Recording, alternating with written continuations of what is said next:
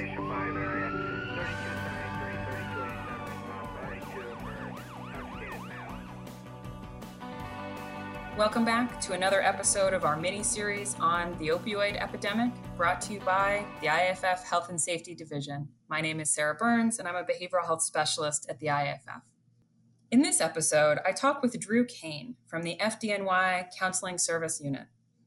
Drew and I talk about how the opioid epidemic is affecting our members. Drew, start us off by telling us a little bit about yourself. Yes, hi. Thank you for having me. My name is Drew Kane. I'm a lieutenant with the New York City Fire Department. Uh, I'm currently running our addiction transition program.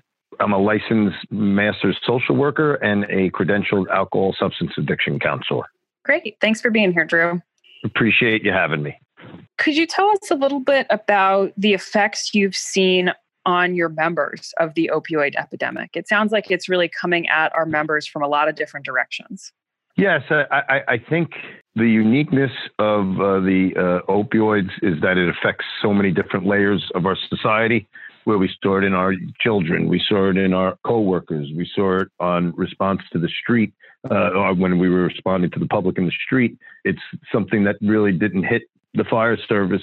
You know, it's different than anything else that's, that that that that has hit us. And I think the continual runs and the topic and the the fact that it's you know people overdose. I think that's really taken its toll on our members as far as their compassion for for you know helping others. Mm-hmm. What is the emotional toll of responding to opioid overdoses? You know, as a firefighter or EMS professional. I think part of the emotional toll uh, that comes about is is also cloaked with the stigma. The stigma lends to lack of compassion, might I say, where it's that the individual can do something about their addiction. Whereas if somebody called you who had asthma, uh, where you might have multiple calls, uh, because the person has a, is an asthmatic or somebody, let's say that's a diabetic that has a problem adjusting their insulin, you'd have a different type of compassion, right? You, you would have, you would have more genuine compassion, whereas somebody with an opioid addiction that you might be there several times a week to administer Narcan and not understanding the system. Well, why is this individual not in treatment? So I think the compassion levels there rise or change, I should say, because of the frustration uh, of this individual isn't helping themselves or the, the misconception that they're not helping themselves when in fact indeed they can't. Uh, sometimes the system just doesn't lend to it. And I think that that results in, um, let's say, compassion frustration. Mm-hmm. Um, so, what is compassion fatigue? Compassion fatigue is when you, as the helper, has run out of feeling. When compassion and you just don't have the juice anymore. You don't have the feeling to take care of another individual or help another individual. Um, how would somebody know if they have compassion fatigue? What are the symptoms or what does that look like? I think sometimes we, we have to remember that some of the symptoms that we experience or, or look for if we're if you're a peer support, supporter, a clinician, a firefighter, whatever your profession is, right? There's certain signs and symptoms that you see or look for in others um, I think when it comes to compassion fatigue, it's similar to what we might look for in somebody that is having uh, struggling with with issues in their life, with anxiety, uh, depression, different different um, disorders. Right? Compassion fatigue can really easily fall into one of those categories where you feel you know you're dragging your feet in the morning to get out get out of bed and go to work. Uh, you lose that enthusiasm. Sometimes people describe it as I, I just don't care. You know, I just don't care what happens to this individual. I want to, but for some reason I can't.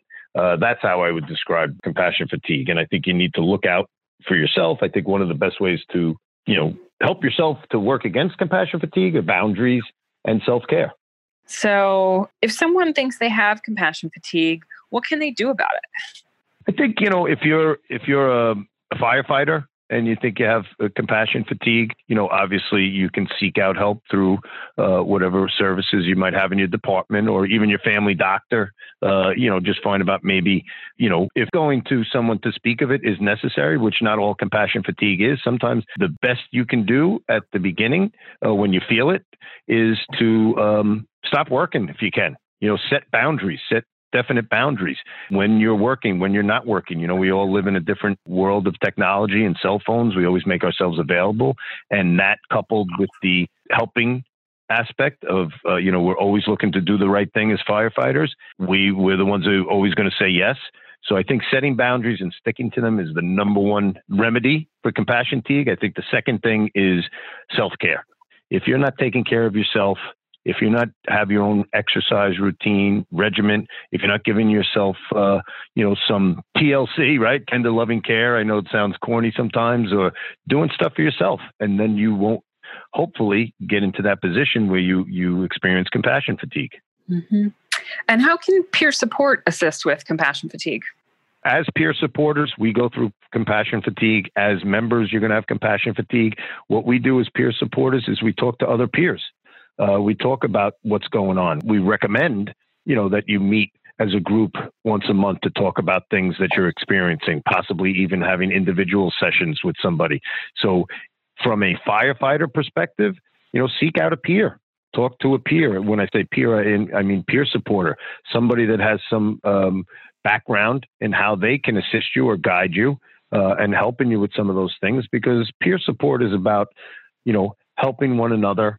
Uh, I think a lot of peer support is also about taking care of situations and you don't have to take that next step sometimes of going to treatment or getting involved with a therapist. A lot of times just peer support you know helps the individual cope with what their current uh, environment is giving them.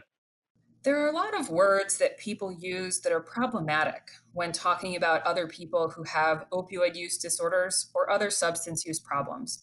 Words like addict or junkie uh, or the idea of somebody getting clean Drew, what's the problem with these terms and what should we be using instead? You know, the problem with them is they're on some level they're viewed as derogatory and they're they're also viewed as, you know, like somebody can help themselves from doing that or they can um, you know, in society we have drug courts, right? We treat drug treatment courts, and, and they wanted individuals to seek out treatment as if they haven't thought about that. You know, sometimes people want to get the treatment, sometimes don't have the ways and means, what I what we usually talk a person in recovery uh, seems to be the term. I, I, don't know where it came from, how it was coined, but that's the phrase. Is a person in recovery. If somebody asks me, I happen to be someone in recovery. You know, I'll introduce myself as well. No, I'm in recovery. I don't look at that as a negative term. Society shouldn't look at it, but we have a long way to go with that. There is a, a, a video that's been out for quite some time now. It's called Anonymous People, and it's a great video. Uh, it's about an hour and a half long. We use it in our facility and it talks about how the more people that come forward that have uh, addiction problems, and, instead of being in that veil of secrecy and that cloak of st- stigma, uh, would help others that are afraid to come forward. So I think a person in recovery is a, is a an appropriate way of addressing anybody who has an addiction issue instead of those derogatory terms, addict and junkie. Uh, I think they just are. They don't have the feeling to them, and they don't have the understanding to them. Drew, thanks for sharing your insights today. We appreciate your work helping our members get treatment when they need it. Cool. Thank you for having me. To access the other videos and podcasts in this series, visit opioidepidemic.iaff.org. Content was supported by the National Institute of Environmental Health Sciences of the National Institutes of Health and the Department of Energy under award number UH 4ES009759.